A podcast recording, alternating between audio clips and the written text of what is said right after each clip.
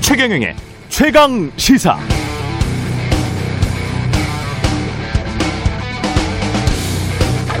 네, 여당이 언론 개혁의 일환으로 그러니까 가짜 뉴스 좀 줄여보자는 생각에서 징벌적 손해배상제를 추진하고 있는데요. 저는 별 효과가 없을 것이다 이렇게 단언합니다. 왜냐고요? 단적으로 징벌적 손해배상제가 있는 미국에서 가짜 뉴스가 사라졌습니까? 아니요. 갈수록 기승이죠. 똑같은 논리로 저는 징벌적 손배제가 언론 자유를 억압할 것이다. 언론인을 검열하는 제도라고 주장하는 언론 노동조합 등 이익단체들의 주장에도 동의하지 않습니다. 어떤 시기, 어떤 종류의 언론 자유 지수를 보더라도 징벌적 손배제가 존재해온 미국의 언론 자유가 한국보다 못했던 적은 없었기 때문입니다. 특히 우리 기자들은 먼저 부끄러움을 느껴야 한다고 생각합니다. 지금은 아, 지금 일제 시대부터 기자들 순찰 방편으로 고안된 폐쇄적 출입처 제도를 고, 고집하면서 기사 베껴 쓰고 제목 장사, 클릭 장사하고 선정적이고 정파적 뉴스로 사람들의 시선만 잠깐 사로잡으려는 매우 저질의 값싼 뉴스를 대량 양산하면서 언론 자유를 탄압하지 말라고 하고 있는 겁니다. 우리가 지금 이건 마치 값싼 플라스틱 제품 생산하면서 낙동강에 페놀 방류하고 사람들이 숨쉴 대기 환경에 환경 오염물질, 미세먼지 내뿜으면서 이건 내 영업할 자유다. 이렇게 부르짖는 것과 똑같습니다. 값싼 저질의 상업적이고 선정적이기만 한 뉴스로 대중의 편견을 강화시키고 인간의 정신을 갉아먹을 권리, 자유가 우리 언론인들에게 있습니까? 없습니다. 제발 수호지심, 부끄러움을 먼저 합시다. 그게 인간이 동물과 다른 점 아닐까요? 안녕하십니까. 2월 15일 월요일 세상에 이익이 되는 방송 최경령의 최강 시사 출발합니다.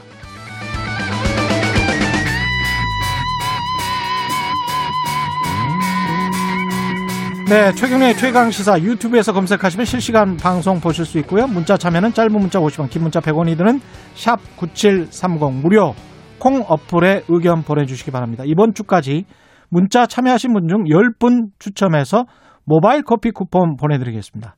오늘 일부에서는 설 연휴 밥상머리 민심 여론조사 어떤 결과로 이어졌는지 리얼미터 배철호 연구위원과 짚어보고요. 2부에서는 정치사이다. 오늘은 더불어민주당 장경태 의원, 국민의힘 이준석 전 최고위원과 함께합니다.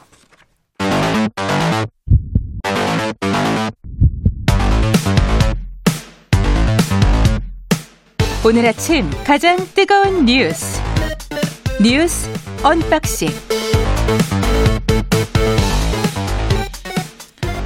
자, 오늘 아침 가장 뜨거운 뉴스, 뉴스 unboxing 시작합니다. 민동기 기자, 김민아 시사평론가 나오셨습니다. 안녕하십니까. 안녕하십니까. 예. 예. 저는 언론인은 아닌데, 예. 평론가인데 매일, 네. 매일매일 부끄럽습니다. 네. 야, 뭘 하고 다니는 건가, 이런 생각을 할 때가 많습니다. 네. 예. 자기 성찰이죠. 뭐, 저도 뭐 잘한 거 없어요. 저부터 성찰하자는 의미에서 오프닝을 쓴 것이고요. 아, 예. 훈훈한, 훈훈한 분위기입니다. 예. 잠시 반성하는 시간을 갖고 unboxing을 시작하도록 하겠습니다. 잠깐 묵념하고 시작할까요? 네. 예, 우리가 부끄러운 줄 알아야 됩니다. 예. 이렇게 우리가 당하지 말고 언론 개혁을 스스로 주체적으로 해야 돼요. 그렇죠. 예. 언론 개혁을 당하는 거는 굉장히 부끄러운 일이에요. 네. 예. 두 분은 기자고 저는 평론가니까 네, 예. 두 분의 네, 건투를 빕니다. 네. 예, 코로나 이야기 먼저 시작해야 되는데 거리두기 완화를 했습니다, 조금. 예. 그러니까 오늘부터요 수도권하고 비수도권의 사회적 거리두기 단계가 2단계와 1.5단계로 각각 완화가 됩니다. 예. 69일 만에 이제 완화되는 그런 조치가 내려졌는데요. 어, 여러 가지 복잡한 내용이 있긴 한데 핵심적인 내용만 몇 개 추리면은요. 오후 9시까지던 수도권의 식당, 카페, 실내 체육 시설과 같은 다중 이용 시설 영업 시간이 1시간 연장이 됩니다. 오후 10시까지로 연장이 되고요. 예. 유흥 시설도 방역 수칙 준수를 전제로 운영이 허용이 됩니다. 그리고 학원, 대형마트, 영화관 등의 시설은 운영 시간 제한 없이 영업이 가능한데요. 다만 그 지난달 4일부터 전국에 적용된 5인 이상 사적 모임 금지 조치는 직계 가족 간 모임만 허용하는 선에서 계속 유지가 됩니다. 이번 조치는 2주간 적용이 되는데요. 어, 방역 당국이 왜 이런 조치를 내렸느냐? 일단 코로나19 신규 확진자가 하루 평균 300명대로 줄어들었다는 점, 그리고 엄격한 거리두기 장기화로 사회적 피로도가 커졌다는 점, 자영업자의 경제적 피해가 한계에 달한 점, 달한 점 등을 고려한 그런 조치라고 어제 방역 당국이 밝혔습니다. 예. 이게 뭐 기랑선 같아요. 뭐 경제적인 자영업자들의 피해하고 그다음에 코로나 방역하고 이거는 어떻게 만날 수 있는 접점이 없는 것 같습니다. 그렇죠. 이게 예.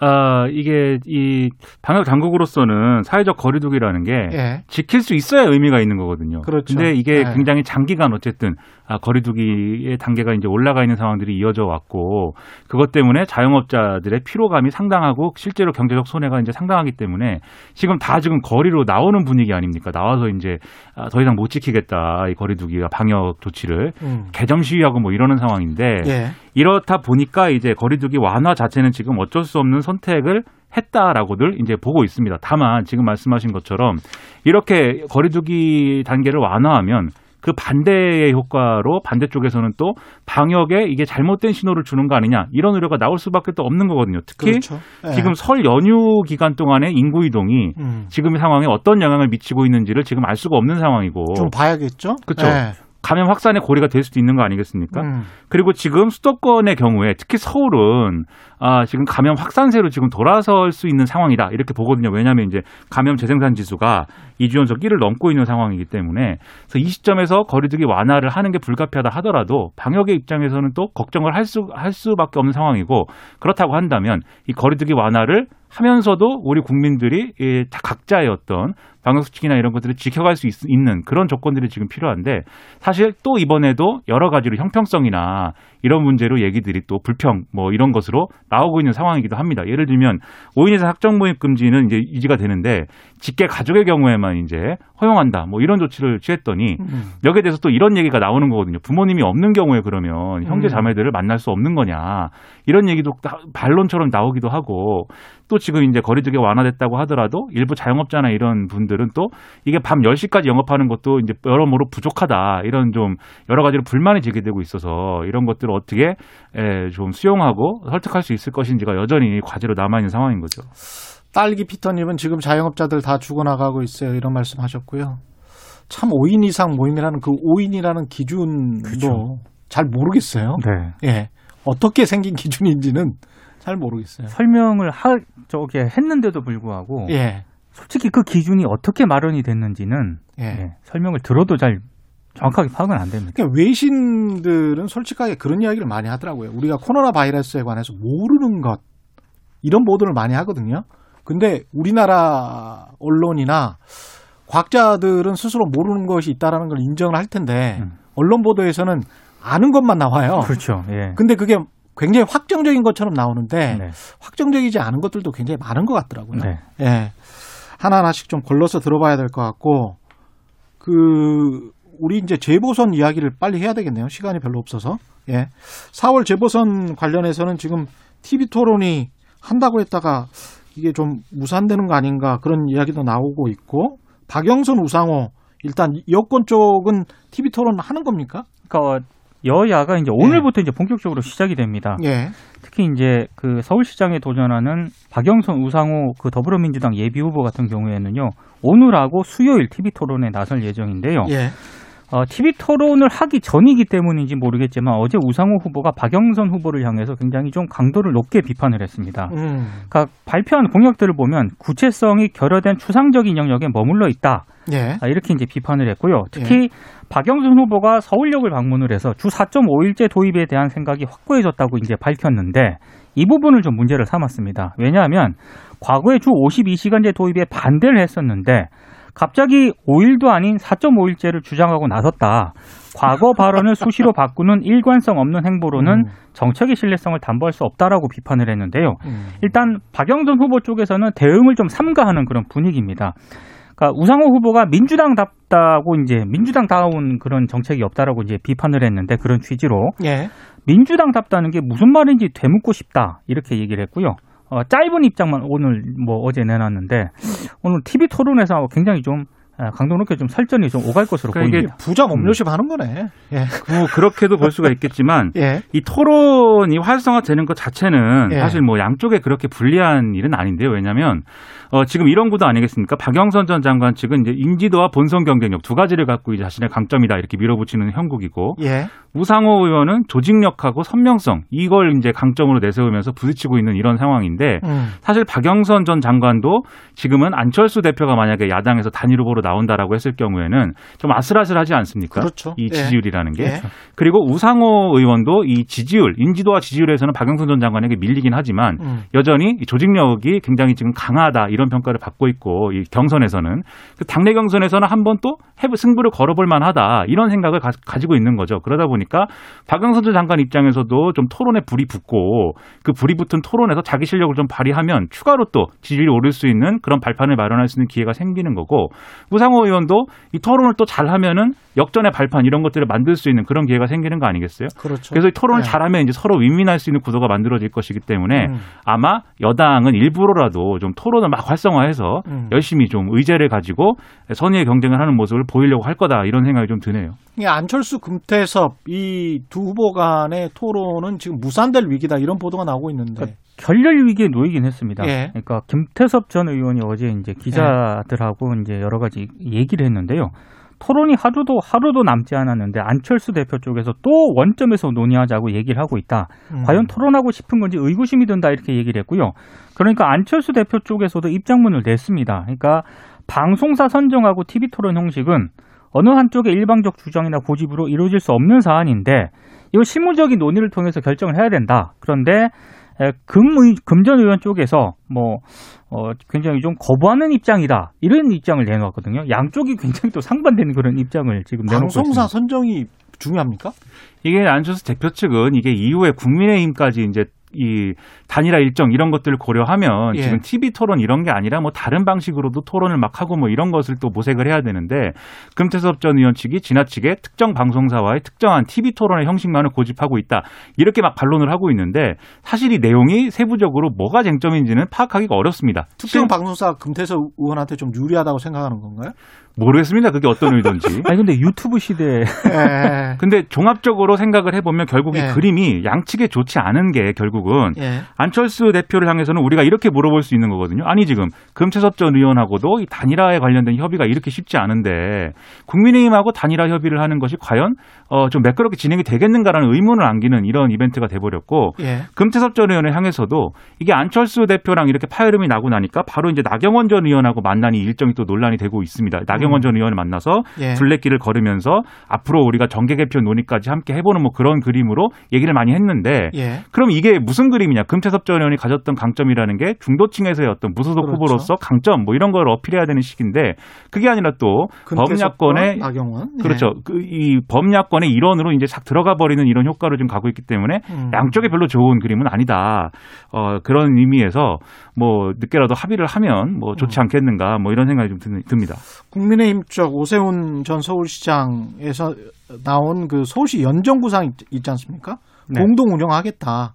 안철수와 뭐 이런 이야기인 것 같은데. 근데 그거를 또 예. 나경원 후보 예비 후보 같은 경우에는 안철수 음. 후보뿐만 아니라 무소속 금태섭 후보 예. 그리고 조정훈 후보까지 함께 할 수 있어야 한다. 일단 조정우 후보까지. 네네 긍정적인 어떤 그런 가능성을 좀 내비쳤는데요. 근데 예. 지금 이런 연정이라든가 공동 운영을 얘기하기 전에 음. 아까 김민아 평론가도 얘기를 했지만 이 금태섭 전 의원하고 안철수 대표 간에 이 단일화 논의부터 좀 제대로 해야 되지 않을까 싶습니다. 근데 이 연정 카드는 정치공학적으로 흐르네요. 그렇죠. 그러니까. 이 예. 연정 카드도 사실은 서로 의도가 있는 거죠. 첫째로는 나경원, 오세훈 두 사람 다 어쨌든 중도층 공략 이런 것들을 이제 강화하고 있는 국면인데 예. 아, 이, 이래서 중도층에 좀 어필할 수 있는 의제를 던졌다. 첫 번째로 이렇게 볼 수가 있겠고요. 음. 이걸 통해서 100% 여론조사로 지금 경선을 승부를 볼 거기 때문에 예. 이 서로에게 이제 좀 유리한 국면을 만들어 보고자 하는 이런 의도가 첫 번째로 있는 거고 음. 두 번째로 결국 단일화가 돼서 본선 선거에 임할 경우에 이 국민의힘으로 단일화가 되면은 안철수 대표 측 지지층이 얼마나 끌려올 것인가 이게 지금 문제 아니겠습니까? 예.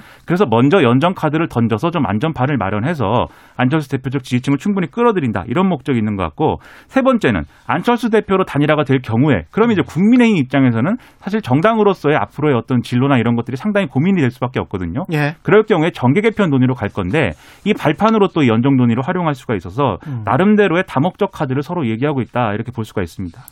9387님은 서울시장 후보들 정책이나 제대로 보고 싶습니다. 이런 말씀 하셨고요. 일본 후쿠시마 앞바다에서 강진이 일어났습니다. 이 상황은 어떻습니까? 아, 예. 예. 7.3의 강진이 발생을 했고요. 예. 어, 지금 뭐 진동이 수백 킬로 떨어진 도쿄 도심에서까지 이제 수십 초가 아. 이어졌다고 하니까 굉장히 큰 어떤 그런 어, 지진입니다. 예. 어, 뭐 150명이 다치고요. 산사태로 집이 무너지거나 화재가 발생을 하기도 했다라고 하는데요. 일단 가장 큰 걱정은 후쿠시마 원전 아니겠습니까? 그렇죠. 예. 어, 제일 먼저 5, 6호기 원자로 건물에 있는 사용 후 연료 수조에서 물이 넘친 것으로 파악이 되고 있는데 일단 음. 일본 당국은 넘친 물의 양이 적고 방사성 양도 작기 때문에 음. 안전상의 문제는 없다 이런 입장을 밝히고 있는데 근데 주민들의 불안감은 계속 커지고 있는 상황입니다. 바다에 어떤 원전 폐수 관련해서 이런 것들이 넘칠 위험성 이런 것들도 좀 있지 않아요?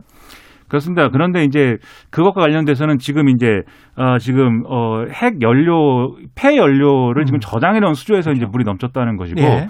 그쪽으로 이제 해양 방류 뭐 이런 것들은 또 지금 이제 탱크에 별도로 저장해 놓은 이 오염수들을 어떻게 방류할 것인가 이런 음. 문제이기 때문에 일단 지금 있는 물 자체가 이제 해양으로 방류되는 뭐 이런 상황으로 간 것은 아닌데 예. 이게 만약에 지진 여파로 예를 들면 쓰나미가 왔다거나 그렇죠, 이럴 그렇죠. 경우에는 사실은 굉장히 위험한 상황이 될 수가 있었는데 음. 다행이라고 해야 될지 진앙의 깊이가 상당히 지금은 깊은 곳에서 아. 이제 일어났기 때문에 쓰나미는 없었고. 쓰나미 염려는 없 다. 이제 일본 정부는 이렇게 얘기를 하고 있습니다. 다만 이제 후쿠시마 지역 음. 주민들은 과거에 동일본 지진- 대지진 때도 그때 쓰나미 우려가 없다고 했는데 쓰나미가 왔다 이런 음. 것 때문에 상당한 공포감을 느끼고 있고 해서 상당히 걱정이 되는데 무엇보다 이제 우리 교민들의 안전 이런 것들이 이제 중요하겠죠. 외교부가 이제 확인한 바에 의하면 일단 우리 교민의 피해는 없다고 하는데 계속해서 어쨌든 뭐 주시를 해야 될 것 같습니다. 여기까지 해야겠습니다. 뉴스 unboxing 민동기 기자 김민아 시사평론가였습니다. 고맙습니다. 고맙습니다. KBS 일라디오 최경영의 최강 시사 듣고 계신 지금 시각 7시 37분입니다. 오늘 하루 이슈의 중심.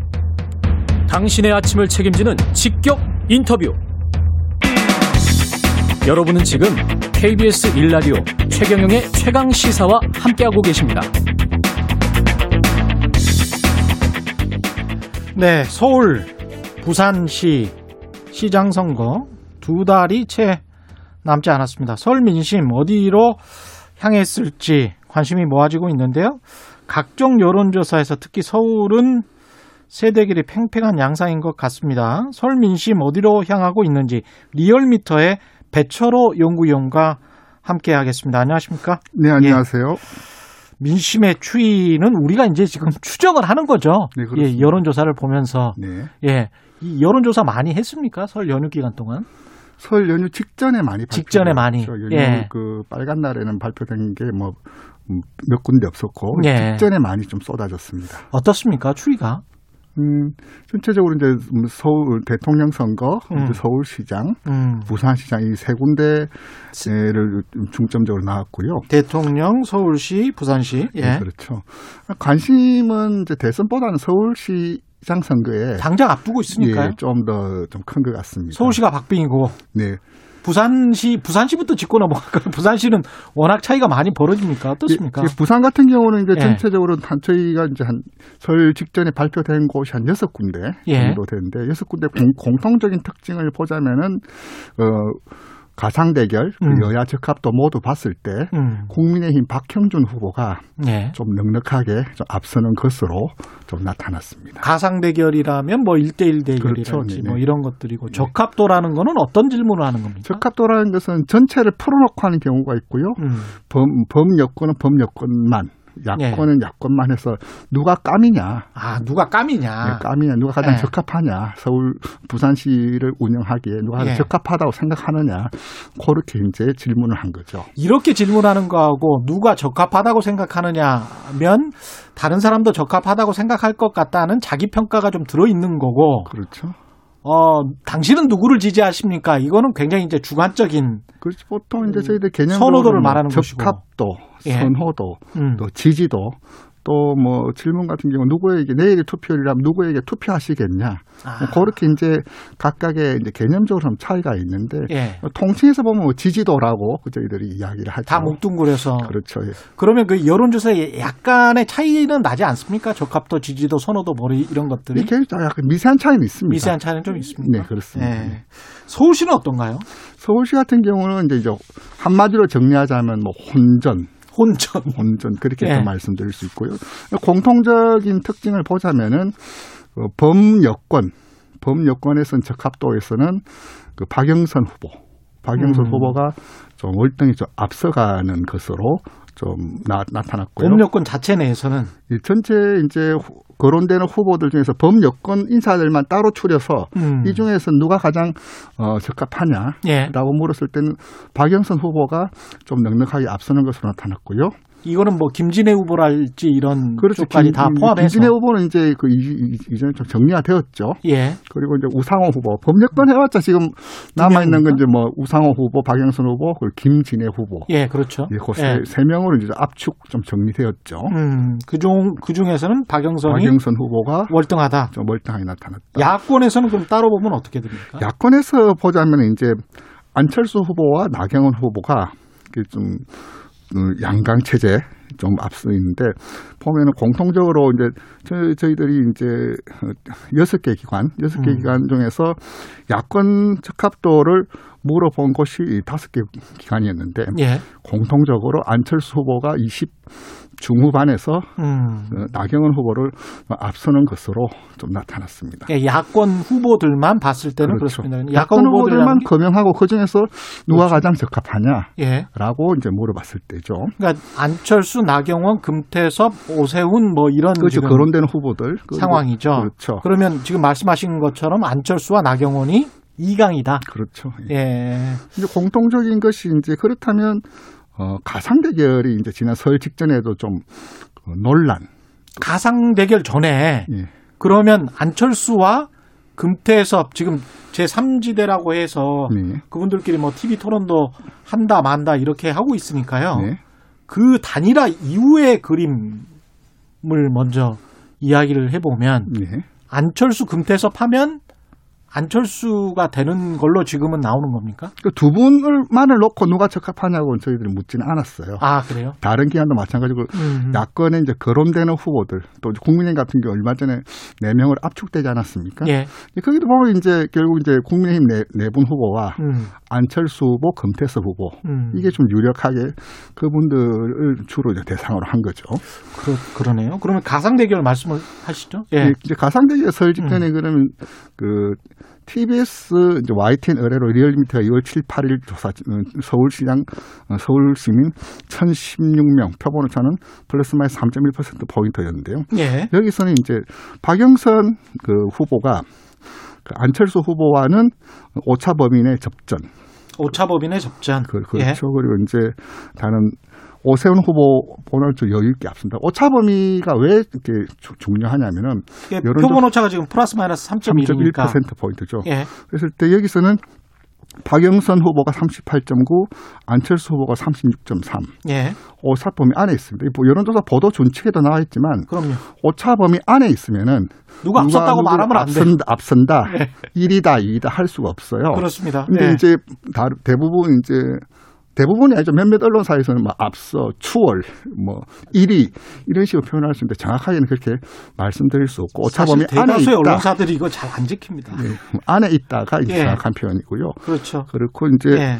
어, 박영선 후보, 나경원 후보도 오차 범위 안에 있고요. 그러네요. 또 이제 MBC 이제 음. 그 코리아 리서치 조사 2월 그러니까 8일 박영순, 오세훈은 오차범위 밖에서 박영선이 앞서고 있는 거고. 그렇죠. 아, 예. 어, 박영선 후보 40.6, 오세훈 후보 29.7. 요거는 그렇게 말할 수 있는 그렇죠. 거고. 오차 범위 밖에 있기 때문에 예. 박영선 후보가 오세훈 후보를 앞서고 음. 있다라고 표현을 해도 틀린 표현은 아니죠. 그렇죠. 네. 근데 박영선, 안철수, 박영선, 나경원은 오차범위 내에서 지금 있고. 접전 중이다. 접전. 예. 다른 MBC 의뢰가 있습니까? 이 MBC 조사에서는 그, 그 박영선 후보가 그 나경원 후보가 붙었을 때는 46.0 대 33.7 예. 오차 범위 밖에 있고요. 음. 오, 오세훈 후보와는 45.3 대 36.1 예. 역시 오차범위 밖에 있고요. 어. 이제 안철수 후보와는 40 박영선 후보 41.9 안철수 후보 41.4 오차범위 안에 있고 굉장히 붙어 있는 그 그런 경우를 좀 보여줄 수 있고요. MBC가 의뢰한 거는 조사기관하고 조사 일시가 어떻게 되죠? 이 의뢰기관 MBC였고요. 예. 어, 조사기관은 코리아 리서치고요. 코리아 리서치. 2월 8일, 9일 서울 시민 804명을 대상으로 했고 표본 오차는 플러스 마이너스 3.5% 포인트를 보인 조사였습니다. 그러면 YTN TBS 의뢰나 MBC 의뢰나 비슷하게 지금 나온 건가요? 저희 그 리얼미터와 이제 코리아 리서치는 가상 대결에서 예. 이렇게 좀 박영선 후보와 안철수 후보가 좀 붙어 있고 나머지 후보와는 좀 거리가 있다라는 것이고요. 음. 그리고 이제 SBS 의뢰로 한 조사가 가장 이제 마지막 직전에 조사된 결과인데요. 예. 의뢰기관 SBS고 조사기관 입소스였습니다. 2월 6일에서 9일. 예. 가장 이제 최신이랑 최신이고요. 예. 그 서울 800명, 표본 오차는 플러스 마이너스 3.5% 포인트였는데요. 음. 이 조사에서는 이 가상 대결에서 박영선 후보가 40.6, 안철수 후보가 43.5. 어. 이- 그 이제 박영선, 나경원 대결 붙였을 때는 43.7 대 33.7로 음. 10% 포인트 박영선 후보가 앞서는 것으로 나타났고요. 예.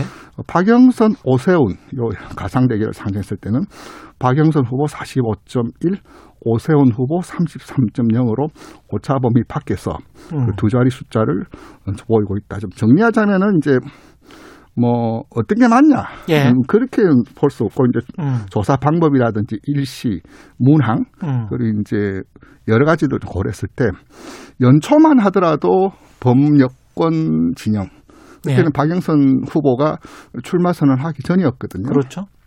출마 선언 하고 나서부터는 많이 좀 붙어 있다. 그때만 해도 큰 차이로 그 범여권 후보, 범야권. 범여권 후보가 밀려 있고 그렇죠. 범야권 후보가 앞서 있었는데 예. 음.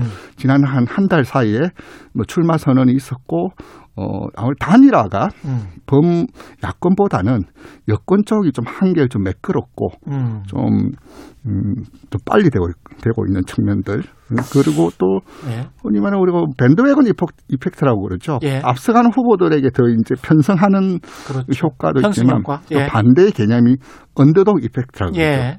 열세 후보에게 좀 힘을 몰아주자는 음. 또 기본에 이제 어, 아무래도 이 범여의 정서라든지 세가 음. 기본적으로 서울에 이제 더 강하죠. 음. 그런데 그게 또 결집하면서 그러저런 이유로 지금은 어, 서울 같은 경우는 범여 대 범야. 음. 좁- 좁혀서 보자면 박영선 후보가 출격했을 경우는 그 범야의 단일 후보가 어, 안철수 후보와 붙었을 때는 팽팽하게 붙어 있고 예. 이제 나경원 후보나 오세훈 후보가 했을 때는 오차범위 바뀌지만은 사실 음. 큰 차이 이 나지 않는 좀 그런 상황이다. 그렇게 말씀드릴 수 있습니다. 근데 어떻게 보면 박영선, 안철수 지금 붙어 있는 사람들 1위에서 각축하고 있는 이 사람들은 다른 후보들에 비해서 여권의 뭐 우상호 예. 또는 또 야권의 뭐 나경원, 오세훈에 비해서는 색깔 예. 각자의 색깔이 좀 덜 도드라지고 네. 그러니까 여권이나 야권의 아주 진성 팬들보다는 중간색이 좀 강한 후보들이 예. 약진하고 있는 게 아닌가 그런 생각도 듭니다. 네, 서울시장 후보 같은 네, 경우. 맞습니다. 예. 안철수 후보 약진 배경에는 음. 이제 그분이 이제 지난 10여 년 전부터 뭐 새정치, 예. 뭐 중도, 제3지대 뭐 이런 말씀들 쭉 해왔었죠. 음. 지난 대선 때, 2017년 대선 때 안철수 후보가 서울에서 득표율이 22, 22%였어요. 예. 지난 이제 2018년 서울시장 선거에서는 19.5%를 득표했고. 아, 20% 압박은 늘 했군요. 그렇죠. 예. 이제 그때는 뭐 지금처럼 뭐 당세가 그때는 지금보다는 조금 더 어, 의석수도 좀 많았고 음. 영향력도 있었지만 그래도 나름대로 어떤 개인기라고 하면 개인기라고 할까요? 나름대로 자기가 점하고 있는 예. 포지션이 있었죠. 중도라는. 예. 그랬을 때 20% 수준에서 어, 지켜왔다는 점. 여기서 음. 이제 또 하나 지켜볼 것이 이제 국민의힘. 음. 보수 정당 국민의힘에서 이번 선거 필승 카드는 안철수 후보 아니냐. 음. 라는 이제 그런 어 그까지 어우러지면서 예. 안철수 후보가 그 범 야권 적합도는 물론 가상 대결에서도 범야하고 붙어도 팽팽하게 맞서고 있는 음. 좀 그런 현상을 좀 보이고 있다 그렇게 말씀드릴 수 있습니다. 청취자 녹수님이 이런 질문하셨는데 TV 토론을 하면 네. 또 뭔가 지형이 바뀔까요? 이렇게 말씀하셨습니다. TV 그 토론의 영향은 뭐 큰 선거 크게 나타나는 경우도 있고 작게 나타나는 경우도 있는데 예. 이번 같은 경우는 저는 좀 거의 크게 나타나지 않을 거다라고 개인적으로 좀 보여지고 TV 토론이 영향을 주기에는 예. 이미 그 전체적인 지형이라든지 정서가 음. 많이 좀 기울어져 있는데 문제는 이제 안철수 후보가 지난 대선 때도 나름대로 이제 제3지대에서 좀 씩씩하게 좀 치고 나갔었는데 TV 토론에서 뭐훅 하고 이제 좀 꺼져버렸죠. 예. 약점을 보이고 있는데 예. 안철수 후보 같은 경우는 뭐 금태수 후보와도 이제 TV 토론이 좀 음. 오늘 예정되어 무산이 되었는데 그렇죠. 좀 약점을 보이고 있- 있고 이제 그런 점이 어떻게 좀 작용할지 작용할까. 그건 이제 TV 토론에서 어떤 말씀을 하고 음. TV 토론을 통해서 뭐 득점을 최대화한다기보다는 실점을 실점을 최소화하고 실수만 없어도 음. 뭐 선방을 하는 것인데 음. 그 지금 상황에서 안철수 후보가 이번 지난 대선과는 다르게 음. 이번 지방선거에서는 유력 주자로 부상되는 만큼 관심이 그만큼 많고 주목도가 네. 있는 상황에서는 TV 토론의 그 여파라는 게 한층 더 민감하게 작용할 수밖에 그럴 수가 없죠. 있겠네요. 예. 그렇죠. 부산시장 같은 경우는 어, 선거 국민의힘 박형준 예비 후보 후보 크게 앞서고 있는 거죠. 박정희 상황이? 후보는 예. 그 범여권 적합도, 예. 범야권 적합도 그리고 전체 적합도, 가상 대결 모두에서도 어, 오차 범위 밖에서 음. 좀 여유 있는 좀 우세를 좀 보이고 있는 것으로 나타났습니다. 마지막으로 차기 대선 지지율 이게 지금 1년도 더 남았는데 이, 이 이야기 할 필요 있을까 싶긴 합니다만은 네. 이재명 경기지사가 굉장히 좀 많이 앞서는 것 같습니다. 지금 이제 지난 그 여름 가을까지만 해도 뭐 다크호스 혹은 추격자 예. 내지 뭐 좀 넉넉하게 봐줘도 뭐 양강 정도로 봐줬는데 음.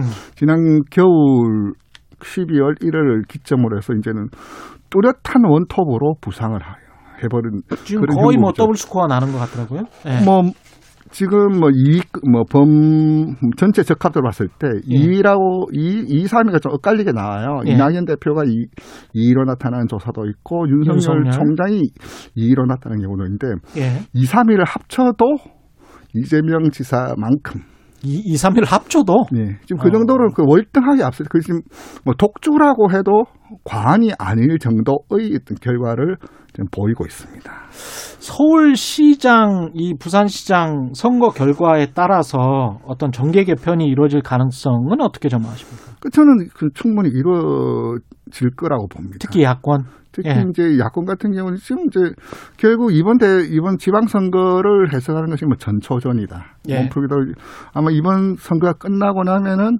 양 진영 모두 지금 여론조사 결과를 보면은 여전히 그 차기 대선을 어떻게 보느냐에 대한 인식에서 오차범위 안팎으로 이제 어우러져 있지만은 정권 재창출이냐 정권 교체냐에 대해서 좀 팽팽하게 붙어 있고 예. 재창출 의견도 앞서는 조, 결, 조사도 뭐 일부 있어요. 그렇게 예. 봤을 때 정, 음, 정계 개편은 필연적 코스로 갈 수밖에 없지 않느냐 그렇게 고맙습니다. 봅니다. 오늘 말씀 고맙고요.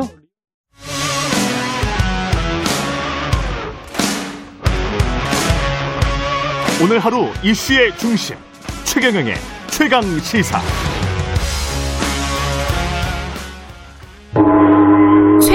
시사 정치 사이다.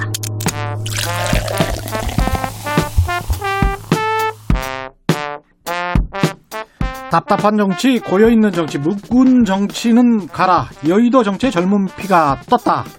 매주 월요일 여야 젊은 정치인과 함께 전국의 뜨거운 현안 들여다보는 정치 사이다. 지금 시작합니다. 오늘 민주당에서는 특별히 장경태 의원 나오셨습니다. 안녕하십니까? 예. 네, 안녕하세요. 장경태입니다. 그리고 국민의힘 이준석 전 최고위원 나오셨습니다. 안녕하십니까? 네, 안녕하세요. 예. 아, 최경의 최강 시사 유튜브에서 검색하시면 실시간 방송 보실 수 있고요. 문자와 콩으로도 참여하실 수 있습니다. 짧은 문자 50원, 긴 문자 100원이 드는 샵 9730 무료인 콩 어플에 의견 보내 주시기 바랍니다. 예. 이준석 최고위원은 설잘 모세이신 것 같은 그런 얼굴 표정입니다. 아니요, 저 네. 사실 뭐 원래는 그 약간 좀 피곤하신 듯. 예, 그거야 네. 뭐. 그 다른 사정들이 있어가지고. 아, 그렇군요. 근데 그 지역구에서 최근에는 뭐 지역구 활동을 하는 것이 쉽지 않다 보니까 예. 왜냐하면 코로나 때문에 많은 게 제한되고 예. 그래가지고 이번에 서울 같은 경우에는 사실 많은 분들이 그냥 전화로만 마음을 전하고 예. 어, 사실상 오프라인에서 이렇게 인사드릴 기회는 딱히 없었습니다. 두 분 나이 차이가 별로 안 나죠? 두 분 다 젊은 정신이신 것 음, 네. 같은데. 네, 저희가 그죠? 제가 두 살 더 어립니다. 아. 제가 형입니다. 일단 서울 민심 이야기부터 나눠볼 텐데 국민의힘 김종인 비대위원장은 서울 민심 들어보니까 어, 문재인 정부 손절이 대세더라 이렇게 이야기를 했고요. 민주당 김태년 원내대표는 설 명절에 확인된 민심은 민생과 경제 회복이다. 역시 여야는 늘 설 명절 때는 비슷한 이야기를 하는 것 같습니다. 예. 네. 어떻게 보십니까? 설 민심? 어쨌든 두 분의 인식이 일치하는 거죠. 그러니까 예. 김태년 원내대표도 지금 민생과 경제 회복이 중요하다 이렇게 말했던 거는 예. 민생과 경제 회복이 안 되고 있다라는 거, 그러니까 민생과 음. 경제 바닥이라는 것을 스스로 자인한 것이거든요. 아. 그렇기 때문에 저는 이 예. 부분에 대해 서 당연히 김정인 위원장이 말한 것처럼 음. 많은 국민들은 이제 손절이 대세더라. 뭐 이런 이제 표현까지 하셨지만은 예. 굉장히 안 좋게 지금 문재인 정부에 대해서 인식하는 것이 아니냐. 예. 특히 최근에 이제 대통령께서 설을 맞아가지고 그 소래포구의 시장에 가가지고 음. 상인들께 인사했는데 거기서도 뭐 굉장히 반응이 쌓였던 것이 느껴졌던 것이고 저는 기본적으로 앞으로 문재인 정부가 제발이 정치 이슈가 아니라 민생 이슈 좀 집중하는 상황이 왔으면 좋겠다 이런 생각을 합니다. 장경태 의원은 어떻게 생각하십니까? 일단 국민의힘에 대해서는 음. 좀 관심받기 아니었나 하는 생각이 들고요. 어찌됐건? 어, 예. 시민들께서는 코로나 이 위기 상황이 끝나기를 바라는 염원이 가장 강했습니다. 어. 뭐 일단 이 치료제 승인이라든지 백신 공급 그리고 사회적 거리두기 완화 등에 대한 기대감을 많이 비- 보이셨, 보이셨고요.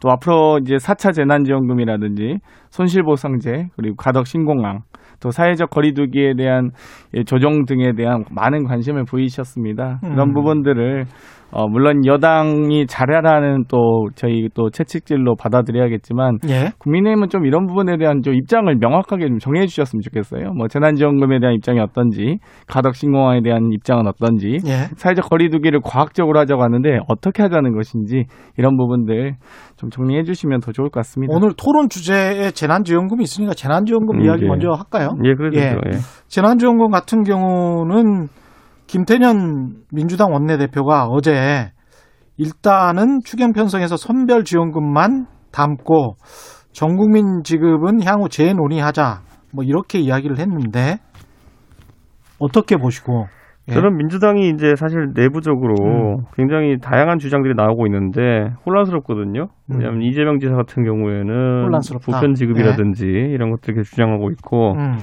지금 당내에서 이제 호- 그 인사들 같은 경우에는 재정 문제 고려해야 된다 이런 얘기는 나오고 또 정부의 홍남기 부 총리 같은 경우에는 재정에 거의 빨간불이 켜졌다는 식으로 얘기를 하고 있거든요. 저는 음. 이거는 당정 혼란입니다. 그렇기 때문에 민주당이 내분 좀 정리했으면 좋겠다 음. 이런 생각을 하고요. 이게 김태년 원내대표가 이제 사실상 선별 지급을 이제 하는 방향으로 정책 전환 이제 하는 것 같은데 많은 국민들이 아실 겁니다. 자영업자들이 굉장히 어렵고 그렇기 때문에 그들에게 지금 최대한 혜택을 주고 어쨌든 선별 지원해야 된다는 것은 야당의 주장이었고 홍남기 부총리의 주장이었습니다. 그렇기 때문에 지금까지 오히려 보편 지급을 할 듯 말듯 이렇게 할 수도 있다는 식으로 계속 군불만 떼던 여당이 이런 어떤 재난지원금에 대한 혼란에 대해서 음. 상당한 책임을 져야 된다 이렇게 보는 것이고 결국엔 저는 최근에 여론이 도는 것을 보고 이제 여당이 간보다가 이제 사실 선별지급 쪽으로 틀었다고 보는 것이 6일부터 9일까지 SBS에서 입소시 의회에서 이제 한 조사를 보면은 선별 지급하라는 국민들의 여론이 64.3% 그리고 보편 지급하라는 게 33.2%였거든요. 어. 그러니까 이번에는 국민들이 야당의 주장이 옳았다라는 쪽에 손을 들어주신 거다 이렇게 봅니다. 음. 뭐 아무튼 꿈보다 해몽이 좋으신데요. 뭐 일단 예, 저는 이제 국민의힘이 재난지원금에 대한 입장이 뭔지를 모르겠어요. 저도 국회의원인데도 잘 모르겠는 게 1차 재난, 지원금 지급될 때는 반대하셨죠. 그 당시 국가재정에 국가 채무에 또 부담이 된다는 이유로 2차 추경할 때는 아 2차 재난지원금 할 때는 저희가 국채 발행 안 하고 했는데 또 반대하셨어요. 근데 3차 재난지원금 나갈 때는 저희가 추경을 했는데 또 찬성하셨어요. 이제 4차 재난지원금 어떻게 생각하십니까? 선별 지급하는 것으로 아, 선별 지급은 찬성하세요?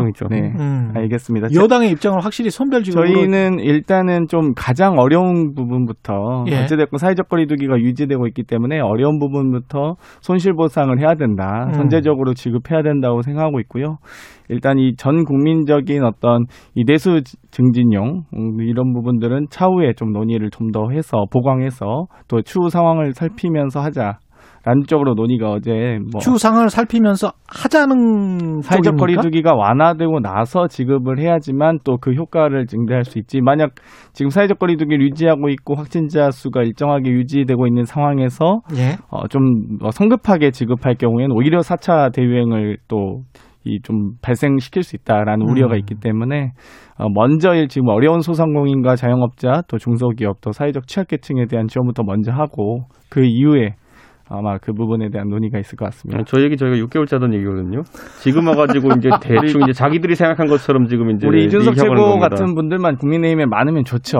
음. 예. 아니 그러니까 저희가 6개월 전부터 이 선별 지도부부터 좀 도- 선별 해주세요. 되는 네. 것이고 예를 들어서 그 사실 경기의 선순환 논리 그러니까 음. 재난지원금 보편적으로 지급하게 되면은 결국 그게 이제 사실 돌아고 돌아가지고 다시 예. 경기를 선순환 시킨다 이 얘기가 그, 그, 뭐, KDI 연구에서도 그렇고 상당히 효과가 제한적인 것으로 드러났고 저희가 항상 하던 말이 이 바보 샤워가 되면 안 된다. 음. 뜨거운 물 틀었다, 찬물 틀었다 해서 왔다 갔다 하면 안 된다 그러면서 사실 아까 장경태 의원이 잘 지적했는데 재난 지원금을 보편적으로 지급하면 항상 문제되는 것이 가장 어려운 분들, 그러니까 코로나 때문에 매출이 감소한 분들 중에서 업종이 가장 네. 어려운 분들한테는 온기가 안 간다는 거죠. 지금 음. 시점에 예를 들어서 정부에서 이렇게 집합 제한이라든지 코로나 방역에 대한 어떤 위기감을 고조시킨 다음에 예를 들어 장경태 의원한테 100만 원을 줘요. 그럼 장경태 의원이 그 100만 원 중에 500원이라도 노래방 가서 쓰겠습니까? 안 쓰거든요. 그러니까 저는 가장 어려운 분들한테 혜택이 가기 위해 가지고는 우리 직접 지원을 해야 된다 음. 이런 것이었기 때문에 여당이 지금이라도 정신 차린 건 좋다. 음. 그러면은 제발 좀 인정해라 야당이 옳았다는 것을. 근데 이 사실 이 논리가 이제 폴 세멜슨 같은 재정주의학자들이 많이 하는 얘기인데요. 예. 이제 세우스, 세소득이 증가했다는 믿음을 가지면서 소비가 진작되면서 총수요국선 우상향한다 이 논리인데 재정주의학자에 대한 의견들은 사실 저희 더불어민주당과 비슷합니다. 그러니까 결국 국민이 힘들고 어려울 때 국민에게 빚 지우는 정부 가 아니라 국가가 나서서 해야 되는 게 국가 역할이다라고 보시, 보는 거고요. 항상 이제 시장에 맡기자는 게 국민의힘의 논리기 때문에 참 그 부분은 이제 국민 저 국민의힘과 생각이 다른 이준석 최고 같은 분들이 많으셨으면 좋겠습니다. 아니 저 저기 MB랑 똑같은 얘기 하는 거예요. MB가 옛날에 저 2008년대 리, 예. 그 금융위기 오고 이랬을 때 무슨 MB 얘기냐? 디, 디스하는 거. 아니 아니요 똑같 지금 지금 옛날엔 MB 그래요? 디스했거든요 민주당이 근데 지금 MB랑 똑같은 얘기하는 게 예. 그때 유가 환급금이라고 1인당 28만 원인가 줬잖아요. 예. 그걸 통해 가지고 경제 가 선순환하고 그렇게 하면 경제가 살아난다 그랬더니 그 당시 민주당 인사들이 뭐라 그랬냐면은 음. 경제학의 경도 모르는 사람이 비판하는 사람이 있어요 거기서. 음. 저는 지금 와가지고 경기 선순환 논리 만약 그거 옹호하실 거면은 나중에 가서 MB가 한 것처럼 감세하시면 됩니다. 세금 줬다 줬다가 다시 주는 아, 바- 걷었다가 다시 주는 것보다 감세가 더 효율적이에요. 뭐 일단. 정유회사 돕는다는 또 우려도 있었기 때문에 그때는 좀 상황이 다른 것 같습니다. 지급 시기는 어떻게 하실 작정이세요? 일단은 4차 재난지원금은 방금 말씀드렸듯이 추이를 좀 봐야 될 것 같은데요. 음. 어, 일단 2월 말부터 최대한 빨리 이제 백신 공급도 지나, 어, 지급이 되고 일정하게 확진자 수가 감소하는 추세를 보일 경우에 저는 3월 중에도 지급은 가능하다고 봅니다. 긴급하게 마련할 경우에. 3월 중에 선별적 지원인 거죠? 어, 선별적 지원은 당연히 3월 중에 지급이 돼야 되고요. 예. 어, 보편적 지급 같은 경우는 뭐 4월 뭐 혹은 5월까지도 갈 수 있다고 보는데 음. 최대한 지금 많은 분들이 사실 이제 뭐 지역에서나 뭐 시장에서 만난 시민들께서는 어려움을 항상 지금 호소하고 계십니다. 그러니까 예. 지난 1년간 1년간의 어려움을 이제 사실 버틸 만큼 버텼다라고 보기 때문에 이 부분에 대해서는 아마 최대한 빨리 지급 드리는 게 좀 더 나았겠죠. 지금 선별 지원 3월, 그 다음에 보편 지원은 만약에 한다면 4월이나 5월 이렇게 말씀하셨습니다. 저는 뭐 당연히 그렇게 최대한 빨리 하는 것이 좋다 이렇게 생각하고요. 예. 여당이 양치기 손님이 안 됐으면 좋겠는 게 지금 뭐 그 백신 문제 같은 경우에도 사실 2월 말부터 접종을 시작한다면 백신 어디 있죠? 네, 그러니까 이런 것들이 음. 그냥 국민들한테 희망 고문을 계속하는 형태로 가서는 안 된다. 왜냐하면 백신 같은 경우에는 그 당시 학생이 숙제를 안 했으니까 그 다음에 이제 성적이 안 나오는 거거든요. 지금 그 음. 당시에 이제 작년에 한창 K 방역 홍보 예산으로 1,200억 쓰고 이럴 때 그때 이제 백신 확보에 오히려 예산을 투입하고 좀 더 열심히 했으면 야당이 그 당시도 얘기했던 것처럼 했으면 지금 와가지고 백신이 없어가지고 우리가 방역에서 뒤처지는 상황이 오지 않았을 텐데 그런 것들이 계속 뼈 아픈 것이고 저는 지금 시점에 이 재난지원금의 지급이라고 하는 것도 저는 손실보상과 재난지원금 이걸 지금 여당이 두 개를 동시에 흔들고 있거든요. 자, 역설적으로 재난지원금을 주면서 손실보상을 논의한다라고 하는 것은요. 지난 1년 동안에 우리 자영업자분들이 지금까지 고생했던 부분을 대해 가지고는 소급 조정을 하지 않겠다는 것이에요. 그러니까 두 가지 다 필요하겠죠. 음. 예를 들어 지금 지난해에 발생했던 매출 손실이나 이런 것에 대해 가지고 소급 적용을 해가지고 손실 보상한다 그러면은 재난지원금을 또 줄 이유가 없어요. 그거는. 음. 그런데 저는 그렇기 때문에 저는 이런 것들도 그냥 두 개 다 준다 이런 식으로 그냥 얘기할 것이 아니라 국민들에게 명확히 밝혀야 된다. 지금 민주당이 작년에 재난을 좀 해프게 재난 상황에서 재정을 좀 해프게 쓴 게 있기 때문에 돈이 부족한 건 사실이다. 왜냐? 작년에 보면 무슨 갑자기 핸드폰 요금도 2만 원씩 주고 그랬어요 국민들한테. 그러게 아니라 그런 혜택을 모아가지고 가장 어려운 분들한테 갔어야 되는데 그게 안 됐기 때문에 지금은 부득이하게 작년 손실은 예. 자영업자분들에게 손실 보상을 할 수가 없고 음. 저희가 재난지원금으로 통치를 하고 있습니다라고 이렇게 얘기해야 되는 거죠 지금. 재난지원금 이야기도 받아주시고 그다음에 백신은 있습니까? 뭐 이렇게 백신은 뭐 대통령께서 직접 예. 공수 작전을 펼칠 정도로 지금 음. 준비는 하고 있는 상황으로 알고 있고요. 공수 예행 연습이죠 정확히 얘기죠. 그러니까 준비를 해야죠. 당연히 훈련을 하시는 그걸 왜 거죠. 대통령이 든지 모르겠지만 예행을 그 부분은 이제. 들어오는 대로 바로 접종을 시작할 것으로 예상이 되고요. 오늘 백신 관련 브리핑이 예정돼 있기 때문에 예, 좀 그래서 봐, 보긴 봐야 되겠습니다. 예. 그렇기 때문에 어제 이제 당정 간 협의나 오, 이제 오늘 있을 백신 브리핑은 좀 제가 음. 봐야 될 것 같은데요. 예. 어찌되었건 이 재난지원금에 대한 지급에 대한 음. 방식보다 중요한 것은 시민들이 국민들이 느끼고 있는 고통을 얼만큼 공감하고 체감하느냐입니다. 그런데 지금 더불어민주당에서는 손실보상이다, 이익공유다, 재난지원금이다라는 복지 논쟁이 전 붙어서 오히려 전 세계가 지금 처음 겪고 있는 감염병 위기 상황, 경제 위기적, 경제적, 보건적, 의료적 위기 상황 아니겠습니까? 이런 부분에 대한 복지 논쟁이 붙으면서 최대한 국민들의 아픔을 어루만질 수 있고 또 어, 지원할 수 있는 방안을 논쟁하는 것이 매우 중요한데 국민의힘은 그런 논쟁은 없이 지금 단일화 구성만 하고 계신 것 같아요. 그래서 대단히 좀 안타깝게 생각합니다. 저는 민주당이요 저렇게 이제 당내에서 A안, B안, C안이 있어서 경쟁하는 모양새라는 것이 예. 나쁜 건 아니거든요. 예. 근데 민주당은 결론이 항상 나빠요. 음. A안, B안, C안을 경쟁하다가 예. 나중에 그러면 토론을 치열하게 해가지고 A냐, B냐, C냐를 결정해야 되는 것이거든요. 예. 이걸 저희가 추중에 2만 원밖에 없어요. 음. 그러면 세 명이 앉아가지고 피자를 먹을까, 치킨을 먹을까, 회를 먹을까 고민하면은 예. 그 중에 하나로 어쨌든 토론을 해서 중지를 모아야 되거든요. 2만 원 갖고 회가 됩니까? 그러니까 셋 중에 하나를 먹어야 되는 거죠. 그러니까 뭐 광어 요즘 만 원짜리도 예. 있으니까. 아, 그런데 꼭 민주당이 내는 결론은 뭐냐면은 빚내가지고 ABC 다 먹자예요. 아. 네? 그냥 신용카드로 세 개 다 시키고 봐요. 음. 그러니까 저는 이런 식으로 가, 가면 안 된다 이런 생각인데 민주당은 지금까지 저렇게 고민하다가 아까 네. 말했잖아요. 결국에는 이게 합의가 안 되니까 다 한다고 합니다. 그러면서 또 약간 이가 빠진 것처럼 그 어? 손실 보상을 하면서도 지금까지 입은 손실은 더 이상 못 해드립니다. 그러니까 국민의힘 같은 네. 경우가 이제 아무래도 이 사각지대를 못 보시는 것 같아요. 눈에 보이는 부분만 많이 보시고 침소봉대 많이 하시는데 음. 예를 들면 이 8월에 정광훈 집회 이후에 3차 대유행이 조기 유행할 때도 음. 독감 백신 왜 빨리 접종 안 하냐고 저희한테 그런 헛발질 하셨잖아요. 그렇기 때문에 또 60%면 면역력이 확보된다고 하는데 4천만 명 4천만 명분을 확보하고 있는 백신을 아직도 부족하다. 만약 네. 백신 더 구매한다 했으면 그때 예산 처리 해줄 수, 해줬을지는 모르겠어요, 사실. 제가 보기엔 국민의힘이 그렇게 호락호락 음. 또 예산을 어, 추경을 혹은 편성하는 것에 백신 확보 저- 과정에서 예산 편성하는 것 도움이 됐을지 모르겠는데 또 5,600만 명분 확보하니까 어, 또 이제 언제 이 공급을 하냐. 그러니까 항상 이제 물론 그, 그 음. 부분에 대한 호기심을 가지시는 건 중요한데 가장 중요한 것은 대안을 주셔야죠. 그러니까 무- 무조건적인 비판과 눈에 보이는 비판만 하지 마시고 눈에 안 보이는 어려움도 같이 좀 살펴주셨으면 민주당이 좋겠습니다. 저 얘기 이제 하던 시절이 있었는데 그럼 캐나다나 이런 나라들 같은 경우 왜 인구의 300%까지 백신을 확보하려고 하느냐 음. 이제 저희가 백신 기다려 보니까 알잖아요. 예, 이 백신이라는 것이 지금 정부에서는 4천만 명 이상만 확보했다 그러죠. 그건 당장 2월 중으로 그중에 10분의 1도 안 들어옵니다. 10분의 100분의 1도 안 들어옵니다. 그 말은 뭐냐면은 3배수, 4배수로 이것을 예약을 걸어 놔야지만이 제때 그래도 올 수 있는 것들이 있다. 그리고 그게 최대한 빨리 물량이 확보되는 것이 중요한 것이지. 예. 지금 우리 정부 하는 것처럼 내년 여름까지 60% 이상 접종 가능하다. 뭐 이래 버리면은 사실 큰 의미는 없는 거거든요.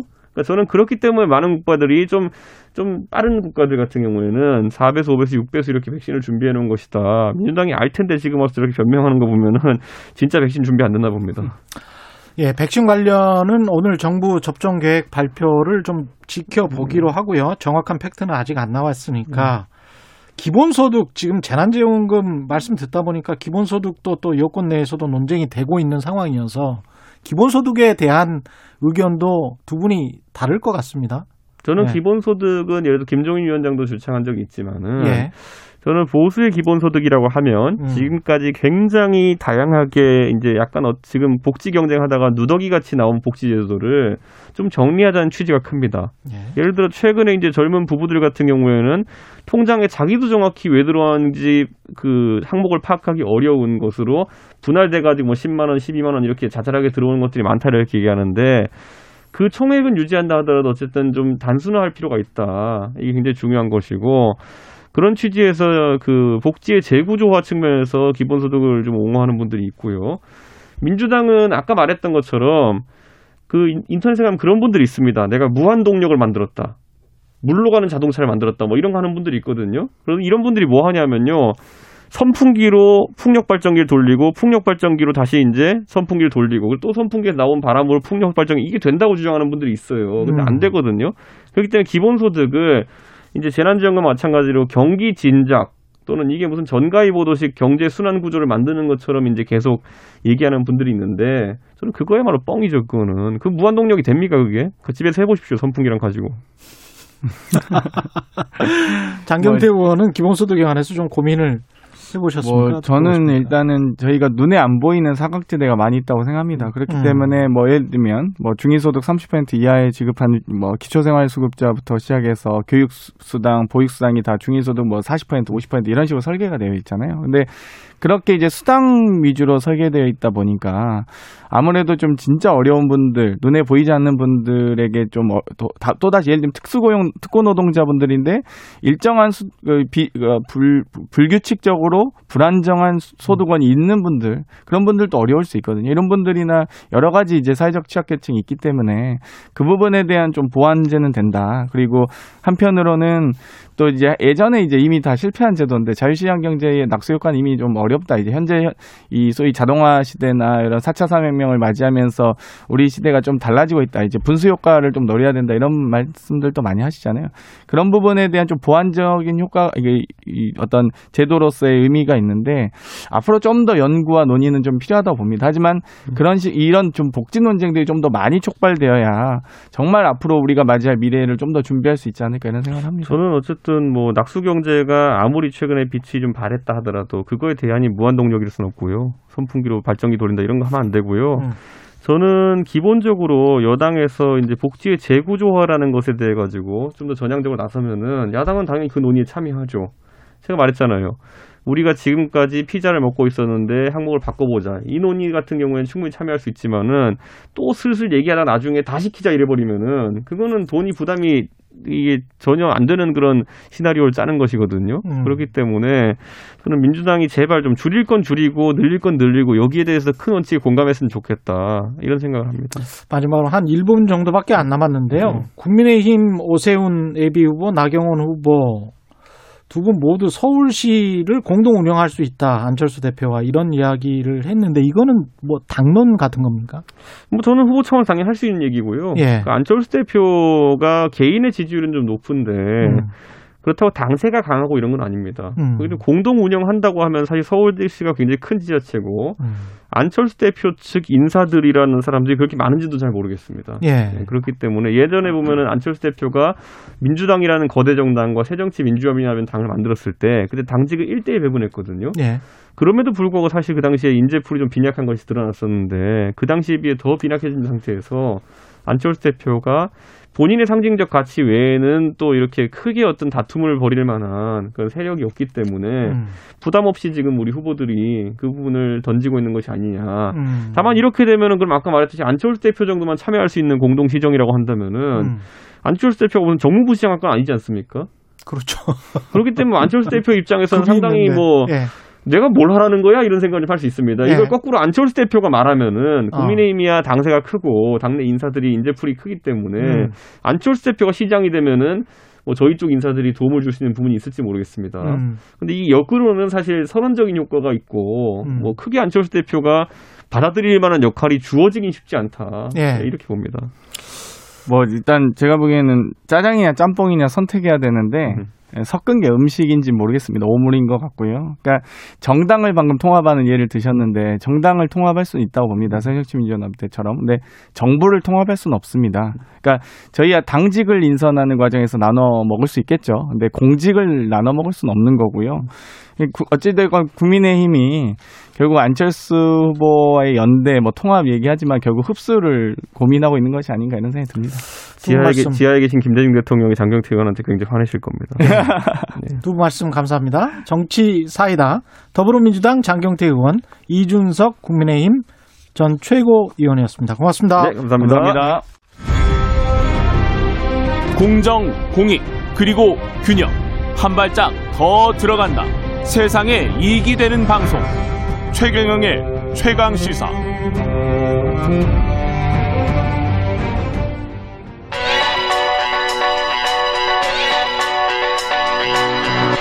최강 시사 김한의 눈. 네, 김한의 눈. 뉴스의 이명과 행간까지 꿰뚫어보는 김한의 눈 시간입니다. 한겨레 신문 김한 기자 나와 있습니다. 안녕하십니까? 네, 안녕하세요. 예. 오늘은 학폭 이야기군요. 네, 예. 그렇습니다.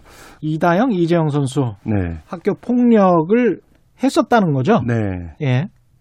그, 뭐, 주- 설 연휴 기간 중에 제일 뜨거운 이슈 중에 하나였는데. 좀 많이 봤어요. 인터넷에서. 예, 저도. 어, 이게 이제 굉장히 좀 복잡합니다. 음. 그러니까 간단히 말씀드리면, 어, 2월 7일 날 이다영 선수가 갑작스럽게 입원을 합니다. 예. 이 와중에 이다영과 이재영이 학교 폭력을 저질렀다는 내용의 글이 인터넷에 올라옵니다. 음. 그래서 이 글이 일파만파 퍼지는데요. 예. 그래서 이후에 이다영, 이재영 자매가 직접 사실을 인정하고 어, 피해자에게 사과를 하는 내용. 예. 그리고 이 그 사과를 했다라는 것까지 인터넷에 올라오면서 음. 어, 계속 이 논란이 이어지고 있는데 이후에 또 다른 피해자도 나왔습니다. 또? 예, 그러니까 음. 이 애초에 글을 올렸던 사람과 이제 다른 사람인데 뭐 예. 양상은 비슷합니다. 그 폭력 양상은 그래서 음. 지금 흥국생명이나 이런 쪽에서는 공식적으로는 이제 사과 이후에 대응은 음. 아직 없는 이런 상태입니다. 꽤 오래전 일이잖아요, 꽤. 네, 10년 예. 전 일이죠. 예. 근데 지금 다시 이제 터진 이유는 뭘까요? 일단 표면적으로는 이다영 이재영 선수가 국가대표 배구 선수고 지금 여자 배구의 흥행을 이끌어가고 있던 선수였는데요. 음. 어, 김연경 선수와 함- 같은 팀입니다. 그렇죠. 그래서 이제 굉장히 뭐 그 시즌 전부터 흥벤져스다 뭐 이런 식으로 화제를 모았었는데 예. 이 김연경 선수로부터 괴롭힘을 당했다라는 이제 이른바 이제 저격성 글을 SNS에 올리면서 아하. 피해 자기가 너무 괴롭다 피해자라 뭐 본인들이 피해자. 네, 하니까 이 10년 전에 있었던 일, 7년 전에 있었던 음. 일인데 이 이제 당사자가 그걸 보고 피해자 코스프레 하냐 이렇게 그렇죠. 된. 그렇게 된 거죠. 그래서 예. 어, 이분이 이제 피해자의 트라우마는 7년이 음. 지나든 10년이 지나든 어떤 그런 상황이 연상되거나 마주하게 되면 다시 이제 나, 그 새롭게 등장하는 거기 때문에 특히 이제 두 번째 피해자 같은 경우에는 이들의 괴롭힘을 아예 운동을 그만뒀다고 하니까 사실 뭐 인생이 바뀐 일이거든요. 예. 뭐 그렇게 이제 해서 어, 이 부분이 지금 이제 논란이 되고 있습니다. 이게 스포츠계 이런 일이 좀 잦은 편이잖아요. 그렇죠. 예, 왜 네. 이렇습니까? 뭐 이다영 이재영 사건에 압축적으로 왜 그런지가 다 들어 있는데요. 음. 일단은 합숙소 생활입니다. 아, 예, 같이 그러니까 생활하는. 네, 저도 이제 예. 스포츠계 폭력 관련된 문제를 취재하다 보면 거의 모든 사건이 벌어지는 장소가 합숙소입니다. 아, 그러니까 여기서도 이제 합숙소에서 괴롭힘이 있었다라는 거고요. 그리고 이다영, 이재영 선수 같은 경우에는 어, 어렸을 때부터 굉장히 스타 선수였습니다. 팀을 예. 이끌던 선수였고 뭐 이랬었는데 그러면 팀 입장에서는 당연히 성적 위주로 팀이 운영이 돼야 되기 때문에 이런 스타 선수들의 일탈을 제지하지 못합니다. 예. 그러니까 스타 선수들이 말하자면 좀 뭐 완장을 두른 것처럼 행동을 해도 사실 이제 어쩔 수가 이유가 없는 측면 예. 이게 결국엔 성적을 내야 되기 때문에 그리고 예. 이제 여기에 한국 스포츠가 성적 위주로 모든 것이 어, 덮어지고 이루어지는 그렇죠. 이런 관행 이런 것들이 사실 이제 이전까지는 내부 고발이 설령 있어도 이 문제가 자 공론화되거나 해결되지 않는 이런 음. 양상이 스포츠계에 잦아왔습니다.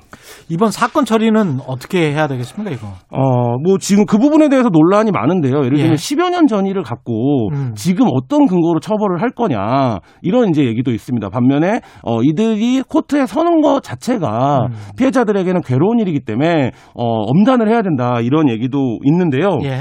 뭐 일단은 지금 이제 2005년도에 배구계에서 그 감독들이 선수를 프로 배구에서 감독이 선수를 폭행해서 예. 연맹이 대국민 사과까지 했던 일이 있습니다. 음. 근데 그 이후에 제도적인 장치 보완을 약속을 했었거든요. 예. 근데 15년 동안 과연 뭐를 했는가 연맹은 뭐 이런 생각이 들지 않을 수 없고요. 예. 사실 이렇게 환원해서 올라가다 보면 이 두 선수의 문제가 아니라 결국엔 이번 일을 계기로 해서 어 스포츠 대에 만연해 있는 폭력 문화를 어 해소한다 음. 이런 차원의 좀 접근이 필요하지 않은가. 그래서 이게 뭐 구단도 책임을 밝혀야 될 거고 연맹도 음. 향후 어떻게 할 건지 15년 전에도 감독이 선수를 폭행해서 문제가 됐었던 연맹인데 예. 왜 이런 일이 반복되고 막지 못했는가를 좀 어. 그 방안을 내놔야 될 것 같습니다. 결국은 학교 체육, 엘리트 체육의 구조적 문제점인 것 같습니다. 네, 그래서 예. 뭐 학교 체육 같은 경우에는 가장 큰 문제가 학교 바깥으로 체육이 나와야 됩니다. 예. 이게 무슨 얘기냐면 단순히 뭐 엘리트 체육에서 탈피해야 된다는 게 아니라 음. 성적이나 진학 위주로 운동 선수들이 짜여지는 이 구조에서 벗어나야 되거든요. 예. 그러려면 어떻게 해야 되냐면 야구와 축구가 일부 도입을 하고 있습니다. 그러니까 음. 지역 클럽이 활성화되면 예. 지역 클럽 같은 경우에는 학부모의 관여도 투명성, 공개성 같은 것들이 높기 때문에 이런 선수들이 여기서 운동을 하다가 잘하면 어, 엘리트 선수가 되고 아니면 평생 이제 말하자면 자기의 어떤 그 취미로 남는 뭐 이런 형태의 정착이 좀 필요하고요. 또 한 가지는 체육계가 폭력을 바라보는 시선입니다. 그러니까 세상이 많이 달라졌다라고 하지만 체육계는 여전히 이제 폭력이 어떤 훈련의 일환 그리고 구조적으로 어쩔 수 없는 일로 받아들이고 있거든요. 예. 그리고 이런 얘기도 많이 합니다. 옛날 같으면 때렸다. 여전히 근데 지도자들이 이런 시각이 있기 때문에 예. 이 부분에 대한 좀 근본적 개선을 어떻게 하느냐 이 부분이 이제 이번 사건을 통해서 좀 어, 주어진 과제가 아닌가 싶습니다. 이게 어떻게 보면은 함께 하는 체육이 되면 이게 구경꾼 체육이라서 그런 것 같아요. 맨날 올림픽 보면서 우리가 구경만 하고 그렇죠. 정치도 기초 자치단체별로 해서 뭐 참여를 해보고 정치를 해보고 이런 이런 게 돼야 되는데 정치도 구경꾼 정치고 네. 체육도 우리가 해보는 뭐가 돼야 되는데 이게 구경꾼 체육이고 뭐 이러다 보니까 맞습니다. 특히 이제 얼마 전에 뭐 트라이애슬론의 최숙현 선수 사건이 있었는데 예. 비인기 종목의 같은 경우에는 그게 훨씬 심하거든요. 그러니까 음. 4년에 한 번만 구경을 하는 셈이에요. 그러니까 올림픽이 날 때만. 그렇다 그렇죠. 보니까 그 4년 동안 무슨 일이 벌어지더라도 사실 선수 생명을 볼모로 쥐고 있는 사람들이 있기 때문에 예. 사실 이제 문제가 고착화된 이런 측면이 있습니다. 알겠습니다. 고맙습니다. 김완의 눈이었습니다. 감사합니다. 예, KBS 일라디오 최경련의 최강 시사 2부는 여기까지 고요. 3부 박정우 교수와 함께하는 경제합시다.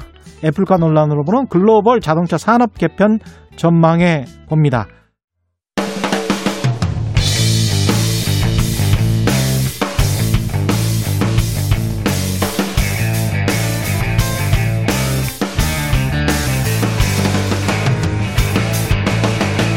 최경영의 최강 시사.